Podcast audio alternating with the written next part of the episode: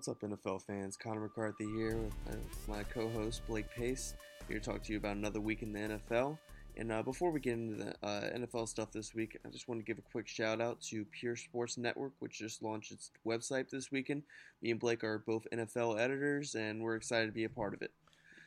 Yeah, I yeah, like uh, Connor said, big shout out to Pure Sports Network. Um, it's a great start. We've had some great viewership over the first few days. Um, if those of you are listening, you can also find our podcast on that site as well as articles that we write. Um, so give it a give it a check out over the next few weeks and see what you think. Yeah, definitely. So Blake, uh, episode sixteen. So I'm sure you're about to throw some uh, numbers at me, aren't you? Oh yeah, I'm gonna throw some jerseys at you, and, and for sixteen, it's actually it's pretty ugly. Um, there are there's one starting quarterback in all of football with uh, the jersey number sixteen. Any guesses? He's in the playoffs for the first time. He's in the playoffs. Wait for the first time. Young quarterback. Jared Goff. Yep, Jared Goff. And then uh, there are two backups. My least favorite quarterback in all of football, Scott Tolzien, uh, backup oh. for the Indianapolis Colts. Not a big fan of him. And then uh, backup in Tennessee, Matt Cassel. Um, Interesting. Interesting. Didn't didn't Johnny Manziel used to be sixteen, or am I off on that? Oh, I don't I, remember. I don't remember what Manziel wore in, you know, the pros. yeah, and not not important anyways. yeah. yeah. Um, um, and then I guess for receivers, we'll talk about a few. There are three that really pop out to me that I remember. Um, great receiver in Seattle over the past uh, couple years. Mm, oh, Doug Baldwin. Nope.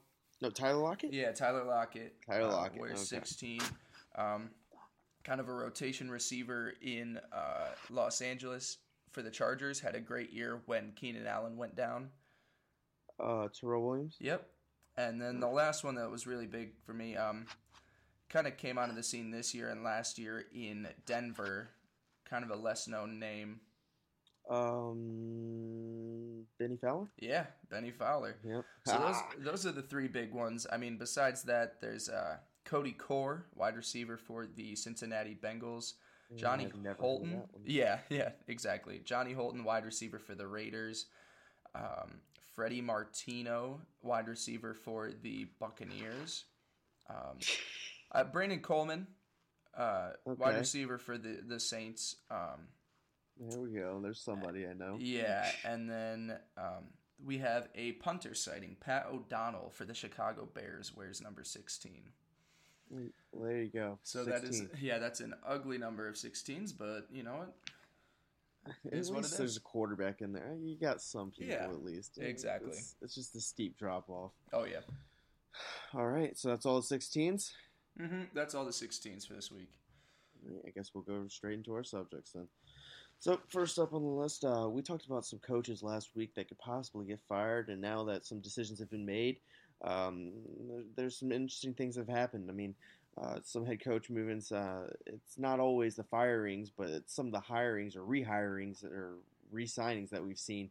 Uh, I mean, Bruce Arians is retired. Hue Jackson uh, got a, another extension. Marvin Lewis might be the most surprising one, two-year extension with the Bengals. So, uh, Blake, uh, talk to us a little bit about these uh, these coaches and which ones have the biggest impact and why these decisions were made. Yeah, I, I still don't understand Cincinnati's reasoning in keeping Marvin Lewis, especially for an extra two years. I mean, I understand that before he came around, the Bengals were one of the most irrelevant teams in football, but but at a certain point, you have enough talent on the team where you can exceed those expectations that were so low to begin with. And I think Marvin Lewis has been a very consistent coach, um, but a coach that doesn't really get the job done late into the season. They can't succeed in the postseason. They don't really have a great team around him. And then a situation that I look at opposite of that, a, a guy that's had success with the with taking a an underwhelming team but still got fired was Jim Caldwell with the Lions. I mean, mm-hmm. the Lions were awful. Um, and then he came around worked with it. You know, that team still has a really bad defense, and still, you know, they were in the playoffs and uh, they missed it this year, unfortunately. I think that Jim or Jim Caldwell did a great job raising the bar for Detroit, and um, I honestly don't understand why he was let go so early on. Uh, yeah, I think you're definitely right. Jim Caldwell, I don't think he should have been let go at all. I saw the, the comparison of him. He's been uh, the coach of the line for two years, I believe.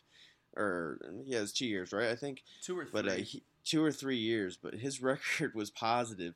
And meanwhile, you go look at Hue Jackson, who has won one game in his NFL career so far. I mean, I know he's with the Browns and it's going to be a process and everything, but that's a team that I think clearly took a step back, and uh, they just didn't look good at all this year. Obviously, going 0 16 will make you look bad, but I mean, they weren't competitive most games, and he's supposed to be a quarterback guru, and it doesn't look like any quarterback on that team is uh, looks comfortable at all in his offense. So I don't really know um, why Jim Caldwell was let go. And I will say, I mean, like uh, I, I like to talk to one of my uh, chefs at work when I get home because he's a really good football guy. He uh, talks to me about it a lot, and he brought up a good point. I mean, the Lions roster is so hamstrung by Matthew Stafford because Matthew Stafford gets paid so much.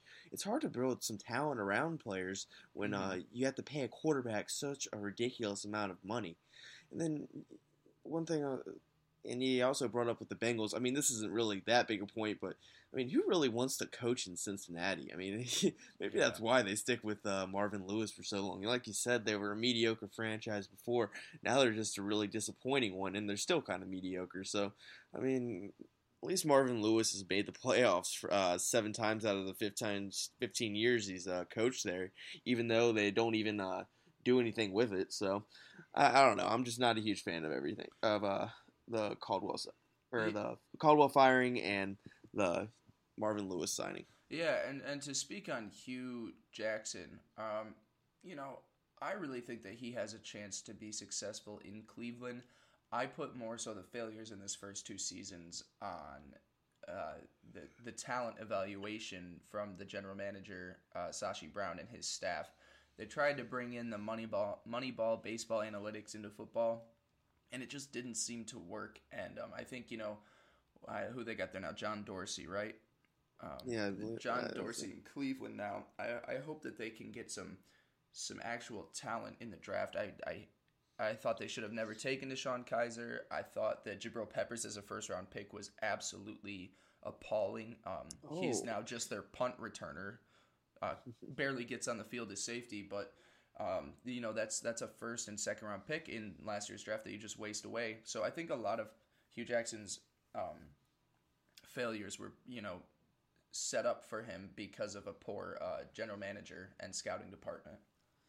Yeah, I mean that's that's definitely a reason too. I just the, the one thing that I like to see out of coaches some improvement over a year to year basis. Mm. And I understand. I mean, he had a lot of the same guys coming back, and he did get Myles Garrett and like uh, some some talented players on that team. He got Josh Gordon back at the end of the year and some things like that and uh, I just I really didn't see any improvement from the Browns this year compared to like last year. They were losing games, of course, but they at least looked competitive most of the time. Mm-hmm. And well, like you said, I hate the DeShone Kizer pick. I I mean, like at least they waited to the second round. They didn't reach in the first round for yeah. him or anything like that. But yeah, I, I, just was never a fan of that, and he looked terrible this year. And I thought kind of Cody Kessler would kind of be the quarterback this year, just because last year he wasn't that bad, no. and did not look that bad in the Browns.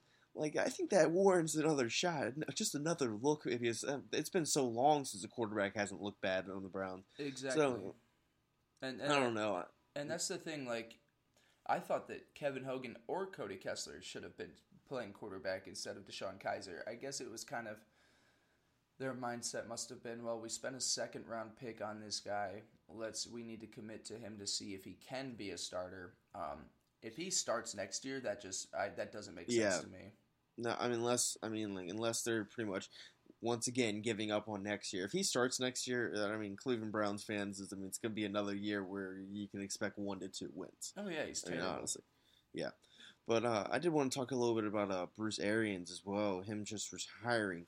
Uh, Bruce was a, a, great coach. I mean, we've talked about it a couple times. I know he had a couple rough years the past two years for the Cardinals. I mean, not living up to expectations, but he's a guy that had a lot of respect around the league. I mean, he uh, went to Virginia Tech, which is a he's, so he's kind of from around Virginia and everything. So I've always been kind of a bit, uh, bit of a fan of him. I mean, he was an intense competitor. As I like they say, uh, no one really got redder on the sideline than Bruce Arians mm, when yeah. things weren't going his way or things were going his well. Yeah. Way, and you could just tell he was a guy that commanded a lot of respect. And um, uh, yeah, he had three uh, straight winning seasons for the Cardinals when he took over, 10 wins or more, made the playoffs twice. Uh, he had a great uh, career as offensive coordinator as well.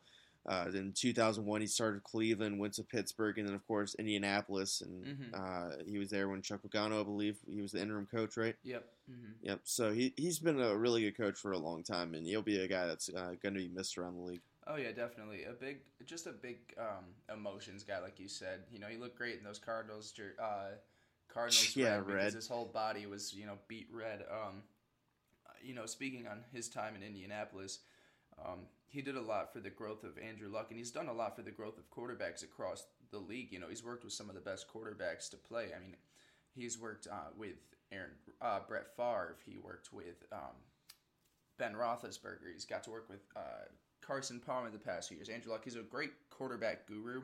Um, and and like you said, he's just he's going to be missed definitely. I was a big fan of Bruce Arians throughout his career.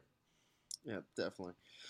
So, uh, does anyone add anything else about coaches before we go to Um, next? No, you know, some guys it was just easy. Oh, oh, actually, there is one guy I was really surprised about Dirk Koetter staying on. Um, Oh yeah, I was actually really surprised about that too. I did forget about that. you know, I understand. Like, I think, I think there, it's a good sign by the Buccaneers. The Buccaneers over the past decade have just fired coaches way too early on into their coaching careers before giving them a chance to really build a foundation.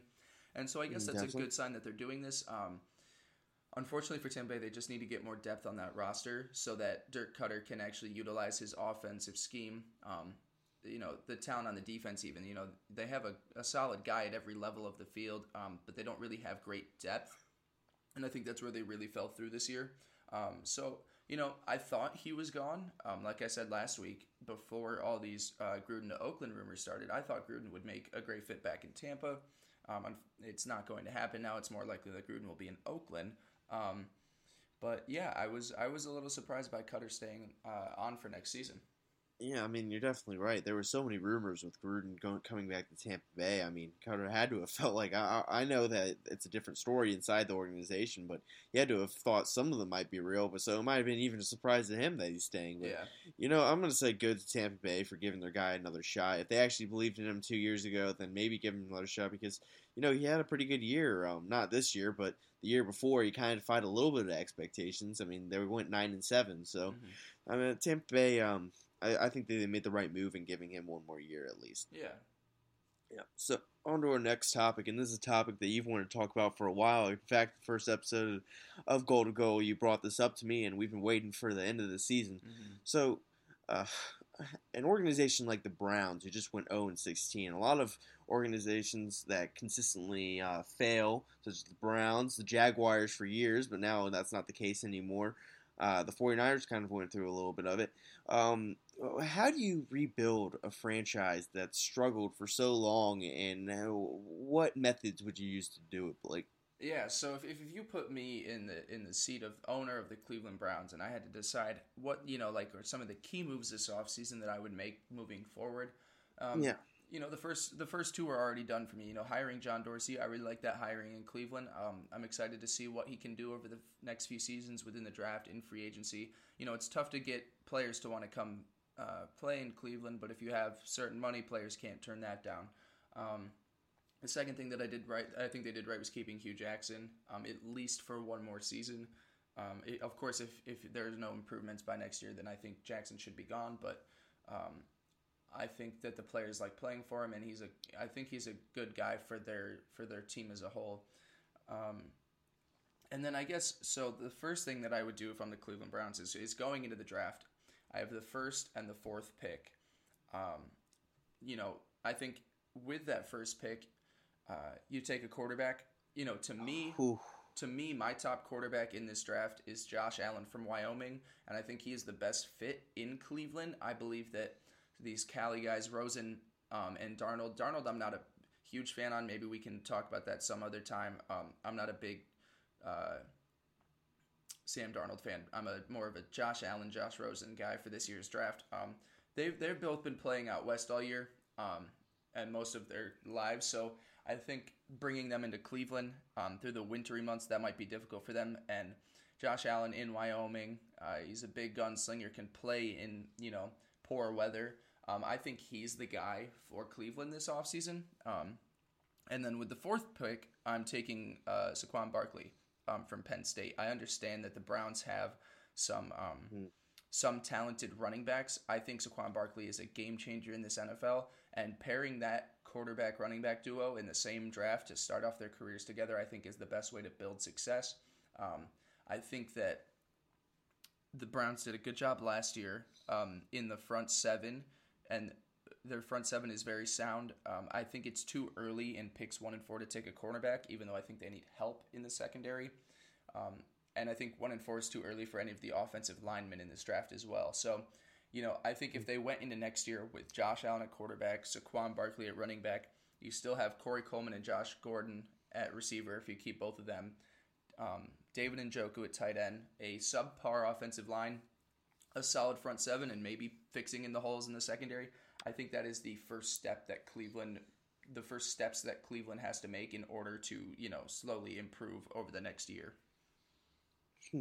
It's interesting uh, that you went that way because I actually have a different strategy for mine. I I really believe to get a franchise to start turning around completely. I think you, you have to follow the formula that Jacksonville laid down Hmm. and defense, defense, defense. That's what I'm thinking. Hmm. And I think they had a really good start drafting Myles Garrett last year because Garrett already looks like he's going to be a good player. Mhm. I know Jabril Peppers didn't exactly work out, but maybe he has he has talent. Jabril Peppers has some talent. Maybe if they can unlock it, he can start to get better. Look at Jacksonville 2015-2016 draft. Jalen Ramsey, Miles Ga- uh, Myles Jack, Yannick Ngakoue, and Dante Fowler were all taken in the first three rounds of the 2015 and 2016 draft. Man. So yeah, that if you think that you can get some defensive talent late in rounds, yeah, you can do that. Or you can go out and get four of your best players in the first three rounds of drafts, and look how much that's paid off for him. As you like to say uh, every week, the Jacksonville Jaguars are the best defense of all time.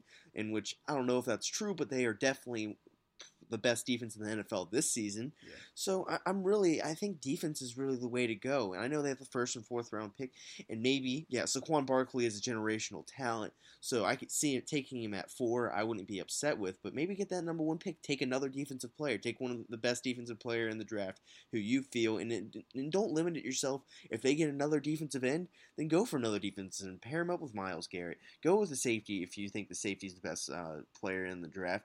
Don't limit yourself to what you think that you is the most position of need because obviously the most position of need is quarterback and unless there's a quarterback like Andrew Luck was where it's a nu- like mm-hmm. you can't miss generational talent and I don't think there is one of those in this draft unless I'm wrong I- I I don't think I mean like there's some good young quarterbacks that could turn into great players but there's no one so clearly above everybody else that it's a surefire no miss situation. So the Browns can go with defense again keep building that defensive up because that was their strength this year really their defense Mhm. so I'm, I'm going to say keep building up that defense and then maybe get a quarterback in free agency. Uh, get a veteran quarterback that you know is going to be at least all right. I don't know. Maybe go after Josh McCown again. They've had him a couple Hmm. times, but go after Josh McCown, a bridge quarterback. You really just want a bridge quarterback right now. Maybe take a quarterback later in the third round. But if the Browns are going to take another young quarterback, they have to commit 100% and say, look, you are not starting this year. You are here to learn for at least one year. Have that bridge quarterback. Even have keep Cody Kessler or Kizer or somebody and play him if the bridge quarterback goes down. But just like say, no, there's no way you're playing. There's no way. Hmm. Like you have to commit to him not playing for at least a year because the Browns have done it over and over again. They got to try something else. Yeah, and So I, I really like that plan. You know, I, I understand, you know, you have to build, you know, if you want that success like the Jags had this year, then you build through that defense. Um, personally, to me, I think that with their defense, um, I think their front seven is solid already. It's not, it's nowhere near Jacksonville, but it does have some young players that I really like on that front seven. Um, the secondary to me is really beat up, and they have missed on a few picks over the last few years in that secondary. So maybe that's where you look for in those first four picks. Um, I understand, you know, if you did go the route of a of a bridge quarterback, um, I think this is the year to do it. I mean, there are a ton, Yes. there are a ton of quarterbacks in um, free agency that are available. All three in Minnesota. Maybe you can grab one of them. Um, Tyrod Taylor in Buffalo. I mean, I don't think that you're getting, you know, you're convincing Kirk Cousins, Drew Brees, um, or Eli Manning to go play for the Cleveland Browns, but they'll be free agents as well. Um, so, you know, I I understand the approach of bringing in a guy to play quarterback for two seasons just to have your guy develop underneath him. I mean, I'm looking at Kansas City. You know, I saw Pat Mahomes this past Sunday, and while he didn't throw any touchdowns, had an interception, he had a great game winning drive for the Kansas City Chiefs to set up that game winning field goal. And, you know, that he spent the whole season on the bench underneath Alex Smith. I think Pat Mahomes is the future of Kansas City. You know, we can get into that other day, but that's another situation like you just mentioned. You know, with a with a bridge quarterback to let your guy of the future develop underneath. Um, so if that's the route they want to go in, then you know I have no problems with that. I truly think, um, I truly think Saquon Barkley will come in immediately day one and be the the number the like one of the best running backs in pro football. Um, I think he's a beast, and uh, you know I'll get more into that with with scouting reports later in uh, throughout the off season. I do a lot with the NFL draft, so that's that's another thing you want to check out on Pure Sports Network. Um, I'll be doing a lot of scouting reports. Just another plug for uh, Pure Sports Network right there. But um, I like how you threw that in there. yeah, That's good. exactly. And uh, but yeah, you know, like like you mentioned, the quarterbacks aren't great this year. Um, but uh, of them, I think there are two solid future uh, star quarterbacks. Um, in Josh Allen, Josh Rosen. For Cleveland, I'd prefer Josh Allen, but you know, both of these paths um, should be improvement over what they have now. I mean, the thing is, so I'm not always a big uh, supporter of sit and watch, and that's how you learn and you'll get better and you'll play. And not even always that way with quarterbacks. Mm-hmm. Sometimes talent overrides that, and you got to play. But with the Browns, it's a special scenario for me. I mean, it, it, they have done the same thing over and over and over again, where they've played these quarterbacks in horrible situations with very little chance for success for them, and they keep doing it over and over. I'm just saying you got to break the mold a little bit and do something else. And I will say, I mean, quarterbacks that sit and watch. Uh, I noticed. I mean, like they come in and they're a lot better than what rookie quarterbacks usually come in. Even how talented rookie quarterbacks can be. I mean, there's always struggles with rookie quarterbacks, except for maybe Deshaun Watson, who defied those expectations mainly. Mhm. But like, uh, there's always just a steep learning curve in the NFL, and like to play the game on these two, different levels, it takes a lot. And look at Jim, Jimmy Garoppolo lighting up the world right now. He sat behind Tom Brady for years. Aaron Rodgers was the same way. There's plenty of quarterbacks that can sit and watch and learn and just get way better off it. I mean, Tyrod Taylor would have never been a starter when he came into the NFL, Yeah. and now he's a he's he's a pretty solid starter. So. It, I, I think the sit and develop approach has its merits, and I think the Browns need to just mix it up and do something where they, they say they're going to develop a young quarterback and they actually do it. Yeah, and then hey, maybe you know what they end up doing is a mix of both of our plans. Um, you can still draft a quarterback at number one or number four and sit him for a year. I mean, you know, Yeah, that's Pat even Mahomes fine, was too. taken at ten and sat all year. Um, so I think that would be an interesting concept because, like, a, one small thing about the Browns continuously doing the same thing over and over again, they're never really taking the guy right at the beginning of the draft. They're never using their first pick on that quarterback. You know, Johnny Manziel was late in the first round. Uh, Cody Kessler was late in the draft. Um, DeShone Kizer was even in the second round. So I think a lot of these guys recently are being taken later on past their first draft pick. And I think, Yeah. you know, maybe it's just because they're not taking the best quarterback available. And, you know, they're just waiting. Well, the thing is, yeah, they're being taken past, which is great. That's what I want. But then they're doing, they're just throwing them out there. Yeah, they're true. just throwing, these are developmental quarterbacks. You're going and just putting them out there. What do you, what everybody say about Sean Kizer going in the draft? He has the talent. He looks like he has the tools. He's not really ready yet. He Mhm. didn't look really ready in college. Let's throw him out there in the NFL week one. Yeah. Why are you doing this? Like I just I can't No, that's a good point. I can't get I can't get my head around and Hue Jackson doesn't deserve all the he I mean like, he didn't really draft Sean Kizer but he he put him out there. He's a quarterback guru. What's he doing?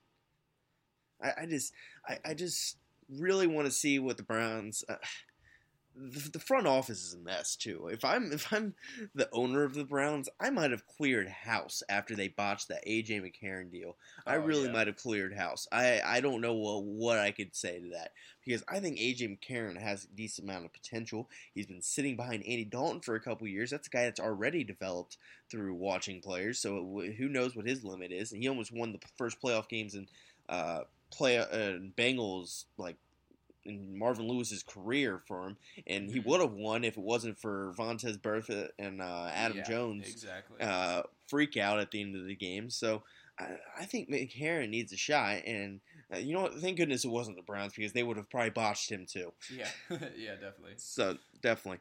So yeah, I I mean that's just how I feel about it. And um, yeah, I thought that like smart free agency moves could be huge for the Browns too. I mean, uh, their receiver they have Josh Gordon, you said Njoku, and a couple of young talented tight ends. But I mean, the Jaguars also were able to rebuild their organization through free agency. Definitely. I mean, especially you saw it this year with AJ Bouye and Calais Campbell and Yeah. uh, Barry Church and players like that. I mean, making smart free agency moves against surefire players like that that aren't always the biggest names, but good players that are still in their prime. Uh, that that can also be huge for a team that's when they, they chose the right moment when they were like, okay, our defense, our young defensive players have developed enough to be good enough on their own, and we have players like this. I mean, they they, they really created the perfect storm on defense. The only move that I think that they screwed themselves on is taking Blake Bortles, Yeah. number one overall, a while ago. They they reached for a quarterback, so that's what I'm saying. I, I yeah. yeah yeah. You, you wait for your quarterback and you keep developing your defense, and then maybe I mean go out all on free agency. If you have an amazing defense, it's way easier to convince a quarterback to come over. So Yeah, that's uh, keep that in mind. Mhm. All right, on to our next subject. So this one uh, hits home a little bit, and um, I'm, Hmm. I'm sure a lot of people in the NFL, uh, Kirk Cousins, Tyrod Taylor, Drew Brees, all these quarterbacks that are going to be in free agency. I mean, these are the faces of some of these franchises, and really have been there for a while. So, um, where are these quarterbacks going to go uh, end up? Like, I mean, uh, I know a lot of people have speculated, but no one really knows, and a lot of these quarterbacks are going to get a lot of money on free agency. So, we'll start with Kirk Cousins. Where where do you think that Kirk is going to go?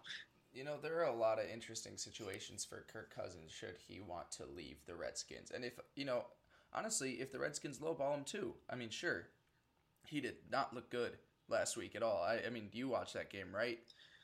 Yeah, I watched. Oh my God, that was a bad performance by Kirk Cousins. Not a It great was- way to potentially end his Washington career, but It was one of the worst ones I've ever seen out of him, honestly. Yeah, so you know, we'll see what my first choice for him is staying in Washington. I think eventually they'll work out a deal. Um, but I was uh, when I was thinking about this segment, I looked at all the the teams that need quarterbacks. Um, the Arizona Cardinals, they just lost. Um, who, who just retired? What the hell is his name? Uh, Carson uh, Carson Palmer. Yeah, Yep. Carson Palmer just retired. I think they need a quarterback. Um, if the Buffalo Bills lose Tyrod Taylor, they need a quarterback. Uh, the Cleveland Browns, if they choose to not draft one. I know you probably think the Dallas Cowboys need a quarterback to replace Dak I don't think it all Prescott. in, but not Kirk. Not Kirk. Uh, the Denver Broncos, the Jacksonville Jaguars, in my opinion, need a new quarterback. Uh, the Minnesota Vikings are losing all three of their starters, so they'll need to either re-sign one I of them. feel like. Yeah, I feel like they're going to re-sign one. Um, the Saints and Giants, if both choose to leave, the Jets. Uh, let's see, any other teams that pop out to me, and then the Redskins if you lose Kirk. So I, I honestly, I think Kirk's first destination is Washington. Um, offers that you know they could put a lot of money on the table. I wouldn't be surprised with the New York Jets. Um, and there was one other team. Oh, I wouldn't be surprised with the Denver Broncos if he chose to go there either. That wouldn't be a bad situation. I mean, all right. So personally, for me, I do think that Kirk's best situation for him is still in Washington, where he Mhm. knows the offense. It's an offense tailored to him. It's the perfect system for him. He has a coach that believed in him enough to name him the starter and has backed him up for a lot. I know he said some, he wasn't high on praise on Kirk, but I mean, I think Kirk deserves some of that. Uh, Kirk looked great at times, and then at other times, he really just wasn't playing great, and he wasn't creating things that he should, and doing some stuff that uh, a quarterback that's three years in the league and has had the seasons that he's had shouldn't be doing. So I understand some of the criticisms and everything, and I really do believe the best situation for him as a player, I'm not saying money wise, is to stay in Washington because I really don't know how much they're going to offer him. Because as you've been seeing, they still aren't sure of him if they even want him to be their franchise quarterback going forward. Uh, and there's they've been very highly critical of Kirk, and I wouldn't blame him if that's enough to the point where he doesn't want to be there based on that alone. And uh, I, I was gonna say the Cardinals were gonna be the best place for him originally, but with Bruce Arians retiring, I feel like Larry Fitzgerald might be next. I'm Mm, not 100 yeah. percent sure. I mean, unless they do bring a quarterback there, but uh, who they- knows what's the future of the Cardinals right now? And they don't have great saying- receivers besides Fitzgerald. Yeah, They've they got don't- okay guys, but no game changers. You do get to play with David Johnson though. Yeah, that's something cool. But you know, I, I thought of another team. I, I noticed you didn't mention that could be looking for a quarterback. I mean, the the Pittsburgh Steelers could be looking for a quarterback too. I don't know if Oh Ben wow! is going to keep going. Huh. And that that'd be. A, I've heard some connections with Kirk there. I mean, that wouldn't surprise me at all. They have the roster there to keep competing, obviously for years. So uh, if you throw Kirk in there, then you don't really. I mean, I know Big Ben's still a pretty good quarterback, but you don't lose too much if you get Ben, Kirk Cousins in there. That'd And I did want to say, if you ever saw uh, Antonio Brown, uh, did he he broke the record for most one-handed catches in like uh, a short amount of time. Kirk Cousins was the one throwing him the ball. So, I mean, uh, I think it's kind of funny that that, that kind of worked out that way. But I also Yeah. said one thing, and once again, my uh, chef at work liked to tell me this, and he showed me an article that said the, the Reds. Uh, apparently, this is rumors, and I don't want to like say this is fact or anything, but I heard that the Redskins could go after Le'Veon Bell super hard in free agency because Le'Veon Bell's another quarter. Uh, he's a running back that's going to hit free agency. I heard that the Redskins want to do that because Kirk was complaining about the talent around him and some of the stuff like that. So yeah. if and yeah, that's what I've heard. And like, so if Kirk Cousins wanted some talent, we'll go out and get Le'Veon Bell, and you immediately just Man. made the bet of the eight man box. I mean, Le'Veon Bell. His, his value to the NFL cannot be understated. I know he's a running back, but uh, you know how cheap the best running back in the NFL will be compared to some of the other high priced names. I mean, Oh, that's yeah. twelve million a year, maybe. Like, go go out and get a guy like Le'Veon Bell that completely changes your offense, Hmm. and then have Kirk there, and he, he looks a lot better. He feels a lot better. He has the best running back. He can check it down all the time, and Chris Thompson can still be used on third downs and things like that. And then you got a great combination. I just. I Yeah. just think the best situation is for the Reds is with the Redskins for Kirk. Yeah, that's an interesting concept. A few things about that. One, you know, I don't see Le'Veon Bell leaving Pittsburgh, especially with the winning culture they formed. But you know, if he went, if you know, if he did choose to leave, that would be a great destination. You know, your your line is pretty good um, when healthy, um, and you know there isn't as much talent at the receiver position. But um, Kirk Cousins is you know a great quarterback. Should Ben choose to retire, I think that would be amazing if Kirk Cousins went to Pittsburgh. I, I never even thought about that, and I've got a I got an Uncle Ted who uh, listens to this podcast, big Steelers fan. So if he's listening this week, uh, shout out to you, Uncle Ted. Um, that's that's crazy. You know, I didn't even think about that. I think that would be a great combination to set up future success for Pittsburgh. You know, like Ben Ben Roethlisberger has contemplated retirement. You know, over the past few years, says he doesn't know if he still had it at the beginning of this year. You know, say they make a deep run into the postseason. Say they knock off New England and make their way to the Super Bowl. Does he choose to end his career like that? Pittsburgh becomes one of the most eye-opening quarterback destinations this offseason because they have Antonio Brown and Le'Veon Bell. Um, And Juju Smith Schuster, Smith-Schuster, Martavis Bryant, a, a Jesse defense to play James. I mean, they have so much. They have so much there. Um, so that would be a really interesting combination, and I, you know, I'd love to. I didn't even think about that. That'd be so cool Yeah. to see what would happen. That's that's kind of great. I got you excited about the idea. I, that wasn't really that wasn't was really awesome. my goal. I Hmm. don't really I don't want to see my quarterback go away. I mean, Mhm. like I gotta usually hold myself in check and remind myself. I know that Kirk Cousins isn't the best quarterback in the NFL, but he's definitely at least an above average starter. Yeah, and I, I've got I got to remind myself how many times we we we've had horrible quarterbacks for the Hmm. Redskins, yeah, and how many times they've disappointed me over the years. And to have a guy like Kirk Cousins that's put up the numbers that he's had and had, I mean, they say inconsistency with Kirk Cousins. It's a lot more consistent than anybody we've had in Yeah. a long time, and he's shown flashes of being brilliant before. So I just and I really don't want to see him go and us have to go back into that carousel of trying to find another quarterback. Yeah, and for your management and ownership to not think that Kirk Cousins is a franchise quarterback just baffles me. I do not understand that. Um, I think Well, you know it's kind of like a situation like you see, like uh, we were talking about in Detroit with firing Jim Caldwell. That's like one of the first guys to have you know relative success in recent history, and then you're just gonna let him walk out the door. Um, you know, I, the Yeah. quarterback is you know obviously the most important position in football to me. Um, so that's that's just uh, you know I don't understand how they can think that Kirk Cousins isn't the future of the organization and the and and a franchise quarterback in general. I mean, that's but that's and then you bring up another point. I mean, like Jim Caldwell left because I, I like I said, Matthew Stafford commands so much of the cap room. Mm-hmm. Uh, Kirk Cousins is probably going to command a ton of the cap room again. That's the only reasons why I'm like ugh, I'm a little hesitant.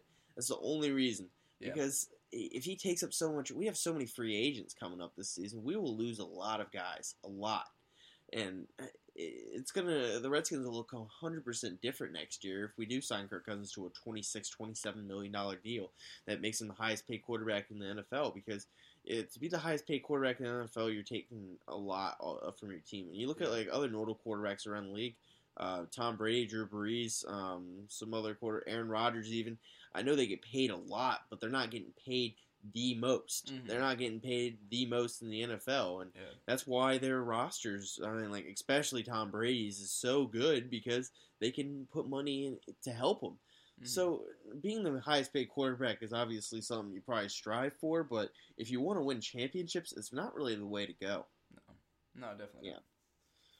So I know we talked about Kirk for a, a long time. Uh, I Hmm. mean, there's other quarterbacks that are also very important. Uh, Tyrod is another one that he's going to probably be. He's going to be uh, sought after a little bit hard. As soon as Kirk goes, I feel like Tyrod's going to be one of those quarterbacks that's going to be sought after. Obviously, Drew Brees, but I feel like he's going to stay with the Saints. I don't Mhm. really see him leaving from there.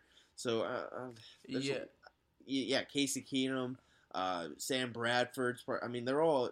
I, I think those three quarterbacks, two of them will be at, least competing for a starting job on another team next year. hmm So Um, yeah, Yeah, I guess a few things with that. Yeah, I think you know Drew Brees is either retiring or playing for the Saints. I don't think he wants to end his career anywhere besides New Orleans. Um, so I agree with you on that. Tyrod Taylor, I think his time in Buffalo is done. They just don't seem Definitely. to get along at all. Um, and would I be surprised if maybe the Browns or the Jaguars try and look at him? Um, that wouldn't surprise me at all. I think the combination of Tyrod Taylor and uh, I'm blank. Leonard Fournette would be a, an interesting combination um, for the Jaguar offense, and you know maybe Tyrod is that youngish um, bridge quarterback for the Browns. I think it's really interesting um, where all the three Minnesota quarterbacks could end up. I truly think that the Vikings should stick with Case Keenum. It worked this year, and I know the head coach over there in Minnesota kept saying, "Well, it's not Case Keenum's team yet. Let's see what we do about Teddy Bridgewater." to me, Case Keenum has exceeded expectations. Deserves to be the the quarterback of the future for that organization. Um, one of the top head coaching candidates is offensive coordinator for the Vikings, Pat Shurmur. Should Yeah. he choose to go somewhere that also needs a quarterback, say they, he goes to Arizona, does he try and bring in Sam Bradford or Teddy Bridgewater? I think that'd be an interesting destination. Um, I think you know another place to consider Teddy Bridgewater might be the New York Jets. Maybe they go for a younger guy um, like him. Um, but yeah, it's it's certainly going to be an interesting offseason, especially at the quarterback position, and I'm excited to see where everyone ends up. I like I like I like uh maybe if they sign Josh McCowney and the Jets, then bring Teddy Bridgewater because Yeah, I don't want Mhm. him, I don't want him to be the week one starter. Not not not not like basing off his talent and everything. Just I mean, once again, we talked we've talked about it a couple times. His injury was just so devastating. You don't know how he's going to react when he gets on the field and is a starter for the first time again. Mhm. And I, I'm rooting for him and everything, but you got to be realistic about some situations. And uh, Teddy Bridgewater could be still a great get NFL quarterback, but we just don't know with that knee injury. I mean, coming back from that is pretty intense. Yeah, so I mean, he's one of the more riskier finds. I think. Tyrod, I, I like to bring up Tyrod just because I really, I 100% believe he is not coming back to the Bills. All that situation, I think they completely botched it. So many screw ups and everything. Congrats to the Bills that they made the playoffs this year because they could be in for a long road uh, in finding another quarterback after Tyrod goes because I don't think Nathan Peterman's really the answer No, he's not. there. So, so I mean, they're gonna be struggling for a, a bit uh, to find a quarterback and everything. And, and Jacksonville, they're a franchise quarterback away from being a dynasty. Oh yeah, They really are. They are a franchise quarterback away because they have the talent in every other aspect. Mhm. So if, if they find a guy, I I don't know if Tyrod's the guy there.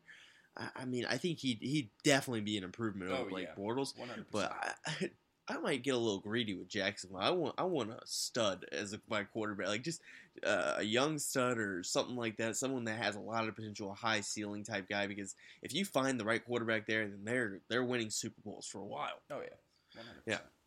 So I think uh, we talked about uh, quarterbacks for enough for a little bit. Mm. Let's go on to the playoffs. We'll talk about a little bit of the playoffs. So, as we talked about before, and I know you were probably in disbelief after this happened, the Bills and Titans somehow snuck into the playoffs last second. And these are two teams that we really did not think had a shot. They were probably our least like favorite two teams out of the uh, potential uh, wild card teams going into the last weekend. So, which teams in the NFL would you have liked to see make it over the Bills and Titans? And I'm going to especially emphasize the Titans. Yeah, can I say any team? Yeah, you can't- you can't. Browns, maybe put the Browns in the playoffs, see how they would do. Maybe bring no, no, no. bring the 49ers over to the Yeah, hundred percent. I'd say the 49ers right now would be Uh, way more interesting in the NFL I in the playoffs. I, yeah, I just I was I was really looking forward to you know the Ravens and the Chargers making it in. Those are two defenses that could you know maybe too. potentially upset Kansas City or Jacksonville in that first round. You know, I nothing really interests me about either of these teams. I think the coaching staff and the offensive scheme in Tennessee is terrible. I think even if even though Tennessee made the playoffs, I expect them to lose this week. If if they do lose, I expect Mike Mularkey to be fired and them looking for a better offensive minded head coach to pair with Marcus Mariota. But nothing nothing really excites me about Tennessee in especially in the playoffs. I mean, um, DeMarco Murray and Derrick Henry, that combination is it's just run them 50 times into the ground. Um, and then in Buffalo, uh, their most exciting player might not even play. It's a game time decision. LeSean McCoy went Yep. down last week, and he's going to be a game time decision for the playoffs come Sunday, I believe. And so, you know, I'm not excited to watch either of these two play football. Um, I, you know, props to uh, oh, what's his name in Buffalo, the head coach, Sean. Uh, why can't I remember his name? Uh, Sean McDermott. Yeah, Sean McDermott. You know, props to him. He does not have much talent on that roster, but still coached them into the playoffs. Great job on his part. I'm not excited to watch this team or Tennessee in the playoffs at all. Sean McDermott's really an interesting guy to evaluate because, like you said, there wasn't that much expectations for this Buffalo roster. It really wasn't, and they somehow made the playoffs for the 1st Mhm. time in what 19 years or 15? I forget. 17 years, something ridiculous. He it was the longest active streak in the NFL. But at the same time, he had one of the worst quarterback botches, and I think I recent memory. I can't remember a worse quarterback botch than what he did with Tyrod and uh, Nathan Peterman. When you're right in the middle of a hot, like I mean, I know they lost like two games in a row, and Tyrod didn't look like the best quarterback, but mm, they were still had a positive record and still were holding a wild card spot. And you go with a what fifth, fourth round rookie, Yeah. over a guy that ooh, had over a hundred QBR. Yeah. I I really just how they made the playoffs is Oh. unbelievable. And let me tell you how surprised Buffalo fans were. I was up near the Buffalo area for uh, uh, New Year's Eve. I'm sure that was And, awesome. Oh my God, they went ballistic. Everyone in the streets was just talking about the Bills. Everyone was so excited, just you know, running all over the place, screaming at the top of their heads. You know, you know, congratulations to Buffalo. You you made the playoffs for the first time in forever, and I didn't expect it one bit, and I know you didn't expect it at all either. So um, Mhm. good, good for them. Um, I just wish that their team was better. Yeah, yeah, I know that's 100. percent I you know, like I I said in one of my articles, my power ranks with the Bills, uh, even though I ranked them at 11. They were over Tennessee though, so you got that to look Yeah. for. I mean, the thing is, uh, yeah, Buffalo fans, they're they are an interesting group. They they are definitely very passionate Oh, about their team. passionate. You can ask. You can ask. Um, growing up, me and my buddies would always go to this uh, bar called Beef O'Brady's, which is right down the street from me, and it was hilarious because every time we go, we'd watch football there. We couldn't go on the outside patio because that was reserved for Bills Mafia. Hmm. I don't know what. There was a very passionate group of 30 people that would just go out there in full Bills gear. Like no, it was it was hilarious. Like they had Bills Mafia signs and everything. Like the, the, the owners eventually let them like put decorations up and everything because that was literally their patio. Yeah. And they would go every single week, and it would be week 17. They had no shot at the playoffs, nothing out there, and they would be just as passionate as week one. So I'm gonna give them the Bills fans are pretty cool, uh, and their snow games look like a lot of fun. Yeah, so. yeah, Uh, good for that organization to get that. I'm gonna t- now the Titans. I don't care about y'all. I'm sorry. I, I don't really care that y'all made the playoffs. Y'all really. It, it really hurts me yeah. that y'all made the playoffs after all this.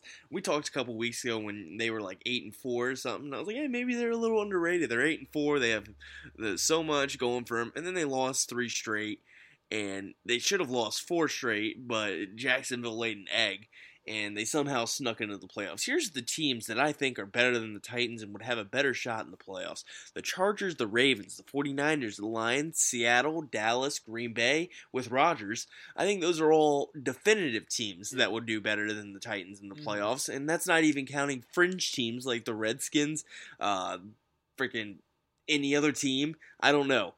I, I just I, I don't want to see them in the playoffs, and I really hope that Kansas City does destroy them. Even though I don't think Kansas City's the best team in the playoffs, I really think the three worst teams, and I said in the playoff rings, Kansas City, uh, Titans and the Bills because I had Kansas City originally as my least. I, I had already done my a couple of power rings. I had to rewrite them because I genuinely thought the Chargers and Ravens were gonna make it. But Mhm.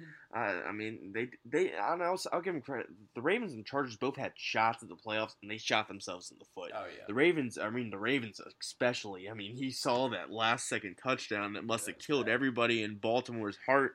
Mhm. I, I think it killed. It almost. I think Harbaugh almost died on the field as soon as he saw it, and I wouldn't have blamed him because how do you let Tyler Boyd get that Right. wide open? I just don't understand. yeah, I watched. bad. I watched it live, and I was in disbelief, and I couldn't imagine going through that as a Baltimore fan. Oh, I mean, yeah. that's just terrible. And then the all, and then it, it was like a combination of all the Ravens' struggles right there. Big play, comeback, offense needs to have a drive, three, four and out. I mean, and they just went backwards on their Yeah. final drive of the season. They needed a field goal or a touchdown or more. They go backwards. Hmm. So Yep. That's, I don't know. The Ravens for you. exactly, and the Chargers, they, they, they had the talent to be in the playoffs. They 100% did. We talked about it a lot, Yeah. and they shot themselves in the foot when they couldn't beat Kansas City a couple weeks ago. They chose. That They was the nail in the coffin for me. That was the nail. In, that was the nail in the coffin, and everybody expected them to go in and win that game. They were playing so hot. Kansas City was playing so bad, Mhm. and they just they laid an egg. Yeah. So uh, there's reasons why teams don't make the playoffs and certain teams do. I just can't really find a reason for why the Titans are in the playoffs. Yes. Delanie Walker's a great tight end. That's Mhm. yeah. that's yeah yeah. So that's it. Yeah. That's really all I can see. so let's uh let's talk about um a little bit more into wild card weekend. Which team playing on the wild card weekend has the best chance of winning it all? And I, I'll go ahead and start with this one. Uh, I think whoever wins the Saints Panther games has the best shot at winning it all. Hmm. And this this game, I, know I was so critical of the Panthers all year long, but I really got to stop myself a little bit because I'm not the biggest fan of Cam Newton, and I think that kind of clouds my judgment sometimes. But I mean, their defense is still very good. Newton is getting it done with his legs. I mean, he, he ran for over 700 yards this year and a, a decent amount of TDs. If he keeps doing that, I, just don't see people stopping him. Their biggest plays come when Cam Newton is breaking 40 yard plus runs. Mhm. And I mean, he's doing it against good defenses. It's not just scrubs. I mean, he had a back-breaking one against Minnesota a couple weeks ago, and that's a good team. Uh, and they were able to beat him, and that's that was really the win for me. Where I was like, all right, I got to stop doing Yeah. this, and I got to start believing that the the the, uh, the Panthers are a legitimate team and they can win some games. That being said, I still think the Saints are my favorite in this game. I think they might be my favorite to win the Super Bowl right now, uh, or at least come out of the NFC. Hmm. Because I mean, with Drew Brees and that run game and that vastly improved defense, they have all they check all the boxes for a Super Bowl contender. And if they play right, then they can get they can find themselves uh, in the big game. But uh, yeah, I think whatever team uh, wins that game is probably my favorite to win it all. Hmm. You know, I think you're gonna hate where I'm gonna end up going with this. Well, well, first off, I'll start with you know wild card weekend. Who I think is the most likely to make it? I would say um, the Rams. I, Um, you know what? I, I knew you were gonna say that. You're I knew even- you were gonna well, say that. Don't worry, you're even gonna hate what I'm gonna say next. But but I'll start talking about the Rams. Um, yes, they're not playoff experience team, um, but no one in the NFC really is this year. So I think they have a really good chance of making it to um, to the Super Bowl. They have the offensive MVP in Todd Gurley, the defensive MVP in Aaron Donald, and the coach of the year in Sean McVay, in my opinion. And they are built for success um, in the postseason with a great running game and uh, complex play calling. You're gonna hate this. My, I- I- I- my second most likely team in wild card weekend to make the Super Bowl to me, or maybe it's my third behind the Saints. Oh no no no! Let's do you, that. You, Let's you, do You're already going. No no no no no no no no. You- You're making a statement here, and I really want to hear. This is your second favorite team. I don't care what you say now. If they can know going back. Los Angeles, the Atlanta Hawks or the Atlanta Falcons. The Atlanta Hawks are gonna play the, football. The Atlanta Falcons. See, you know what? I don't hate it as much as you think. Really? I really don't. You've been bagging on them all year. I really have, and I still continue to bag on them because they don't know how to utilize their players, at least in the regular Mm-hmm. season. If they figure it out, the talent on that roster is very, very good. Mhm. And they were able to make the Super Bowl last year.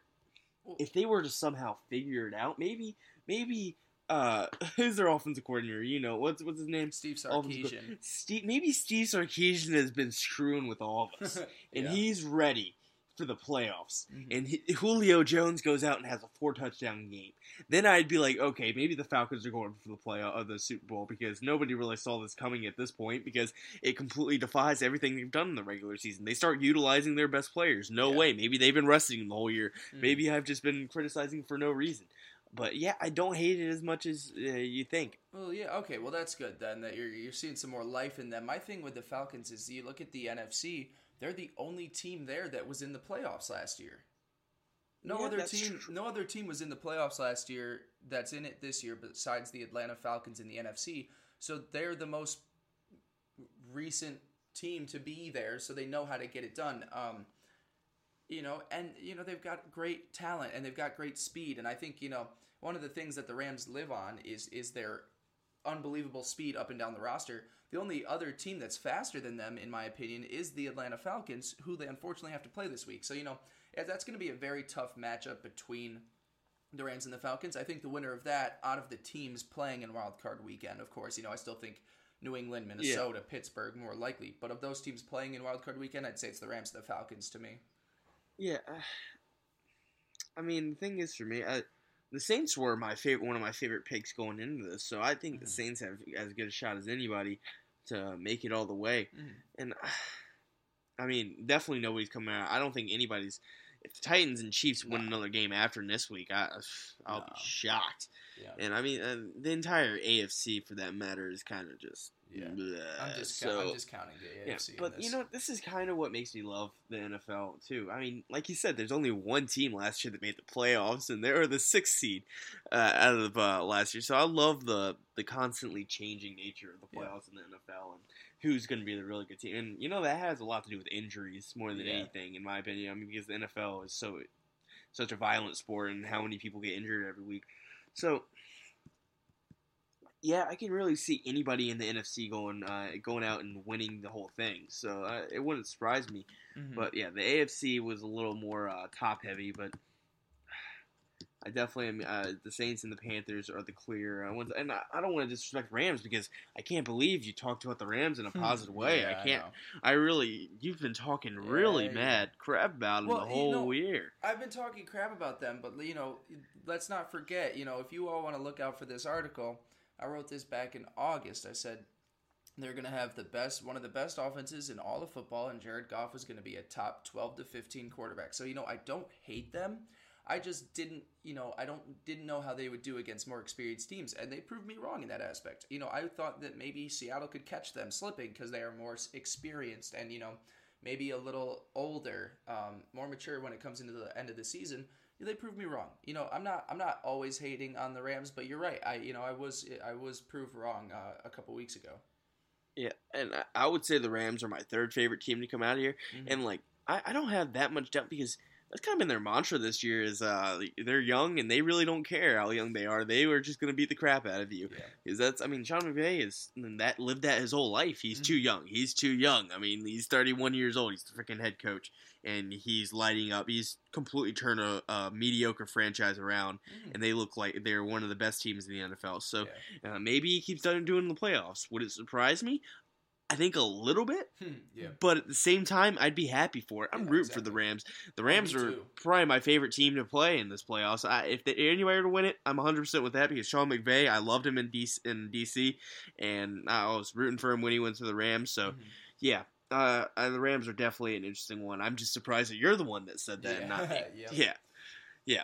So I think that about wraps it up. That makes us uh, go into our game picks this week, and uh, we wrapped it up last week. And Blake, I, I'm be honest, it wasn't a great week for you, but oh, do say uh, past two weeks. you went 0 and 5. I went 0 and 5. I just you went 0 and 5 this week this last week, man.